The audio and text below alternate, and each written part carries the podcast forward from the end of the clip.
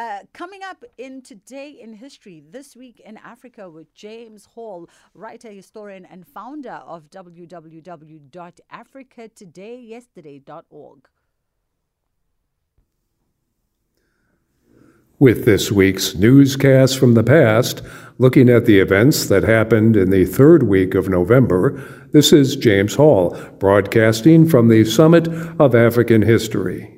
Today, on November 12th, in 1906, Pretoria City Council receives a donation of 200 jacaranda seedlings imported from Australia. They are planted, and by 2022, they will have multiplied into 70,000 trees. Tomorrow, November 13, in 1906, Joseph Conrad's novel, The Heart of Darkness, is published in England. Set in the Belgian Congo, the book establishes the concept of darkest Africa by using Africa as a metaphor for all that is evil, primitive, and impenetrable.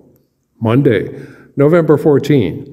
In 1910, Cairo's major hotels announced that a recently imported self propelled motorized transportation device called the automobile will be made available for tours of Egyptian antiquities for the benefit of business people who have little time for sightseeing. Tuesday, November 15. In 1884, the Berlin Conference sets the legal framework for the Scramble for Africa. The treaty places Africa under the military and economic control of European colonial powers. No Africans participate in the negotiations, and no thought is given to Africans' interests. Wednesday, November 16.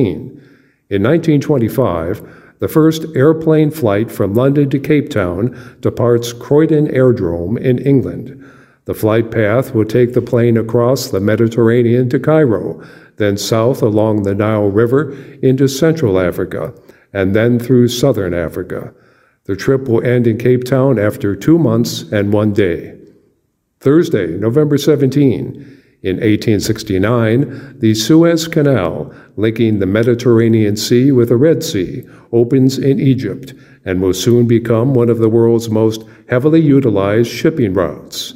Friday, November 18. In 1829, sailing south from the Cape of Good Hope in South Africa and looking for new seal populations to hunt, former U.S. Navy Captain Nathaniel Palmer becomes the first explorer to sight the continent of Antarctica. For all the great events that happened every day in Africa's past, go to Africa Today Yesterday the calendar of African history at www.africatodayyesterday.org. That's www.africatodayyesterday.org. And this is James Hall reporting from the Summit of African History.